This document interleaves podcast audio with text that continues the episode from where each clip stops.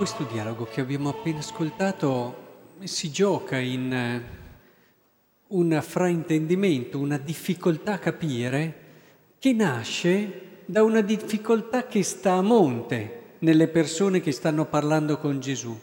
Questa difficoltà è la difficoltà di mettere l'umanità vicino alla divinità, anzi compenetrata con la divinità quasi che l'umanità diventi un qualcosa che allontana dal Signore, un qualcosa che non abbia nulla a che fare con Lui. E l'altro fraintendimento è quello, diciamo l'altro errore, è questo separare le opere da quello che l'uomo è. Si dice, Gesù dice, per quale opera di esse volete lapidarmi? Perché le opere esprimono quello che l'uomo è se uno compie certe opere, indubbiamente esprime anche quello che nel profondo è e vive. E loro, ma no, ma no, non ci interessano le opere.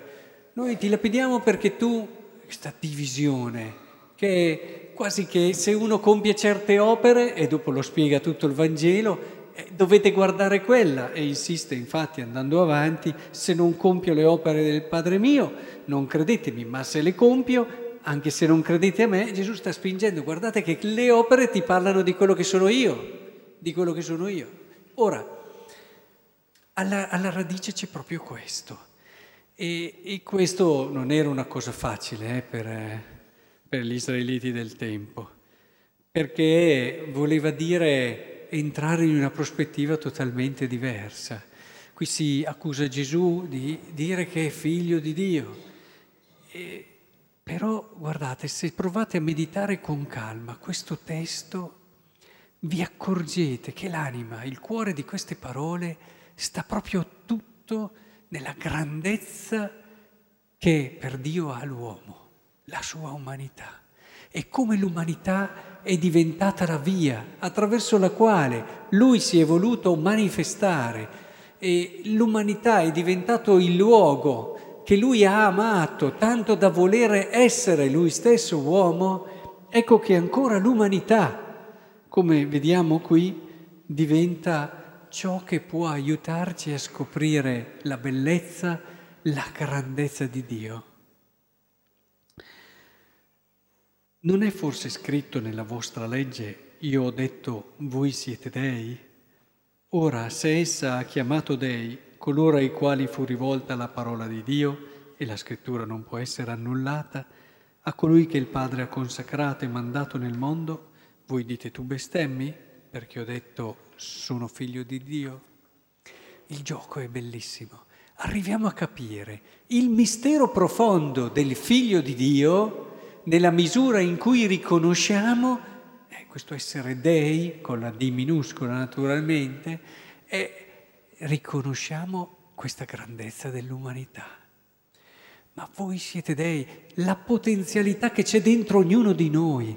Dio è venuto a raccontarci che ognuno di noi può essere grande a tal punto da accogliere Dio, da quasi diventare una cosa unica con Lui, dal riscoprire che è figlio e quindi partecipa di Lui Guardate che tutto qui eh, si gioca nel brano bellissimo di Giovanni di questa sera, come se ti dicesse ma quanto sei grande, ma non vi rendete conto di quanto siete grandi, come se io mi mettessi lì a farvi cogliere, ascolta quello che tu sei, ascolta il tuo cuore, ascolta la bellezza del tuo cuore.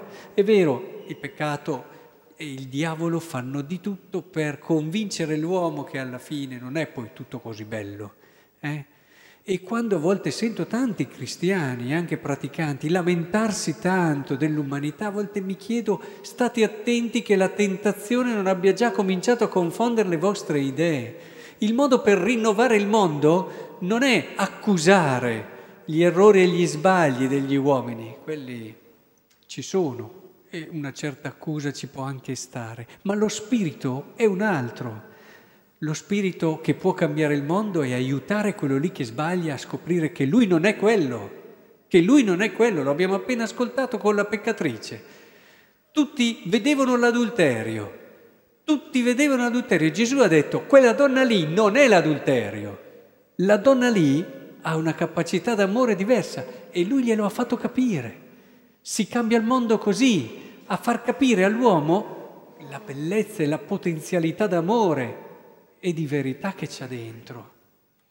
Noi siamo chiamati ad annunciare questo al mondo, a far capire all'uomo quanto può essere bello, grande.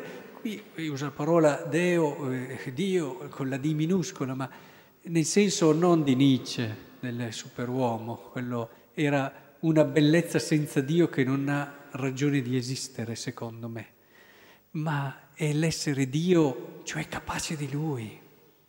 E dentro di noi noi ritroviamo i segni di Lui, dentro ognuno di noi. Io non so se vi capita, quando vi mettete in silenzio a pregare e vi guardate dentro e scoprite che cosa c'è di voi che vi parla di Dio. Eh, non fate l'errore di fermarmi solo ai vostri peccati, quelli ci sono, ma la preghiera passate del tempo, anche perché questo vi aiuta anche a trovare motivi veri per superare i vostri peccati. Provate a guardare i segni che vi ha lasciato dentro Dio, della sua persona, della sua bellezza, della sua grandezza. Ce li abbiamo tutti, è eh? una scusa o una superficialità dire che non ce li abbiamo. Perché se imparate a pregare così, vi alzate dalla preghiera con il senso del vero e del giusto e del bello rinnovati. E allora dite, eh, quante sciocchezze che ho fatto, e ripartite più decisi.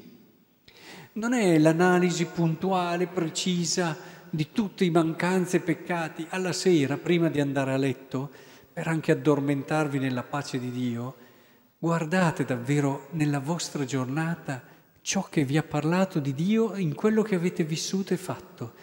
Poi allora imparerete a vedere Dio negli incontri che avete fatto e imparerete a vedere la bellezza di Dio nelle persone che incontrate, anche in quelle che a volte, insomma, rimaniamo un attimo perplessi o perché sono, eh, hanno fatto tanti errori o perché hanno quello che è fuori da una logica di normalità, come si dice.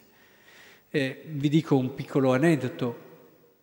Eh, quest'estate con i nostri giovani andremo in Croazia, eh, nel giardino delle rose blu.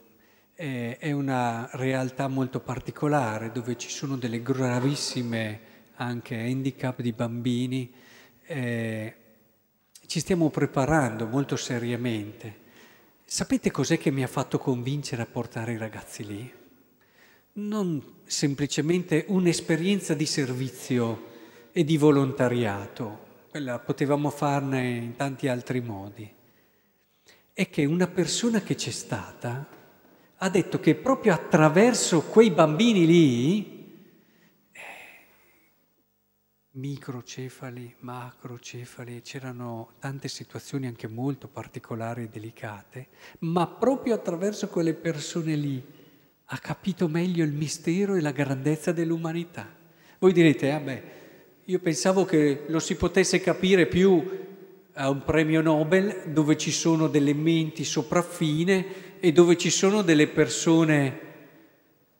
Eh no, a volte proprio nelle situazioni di difficoltà e limite tu vai all'essenza. E nell'essenza tu cogli il mistero e la verità di ciò che stai vedendo. Questo succede anche quando soffriamo, anche quando siamo in una prova. Andiamo all'essenza, andiamo sotto. E questo mistero che credo sempre di più dobbiamo annunciare, noi credenti, dobbiamo farglielo capire all'uomo quanto è bello e potenzialmente bello e che Dio gli ha messo tanto di suo dentro il cuore.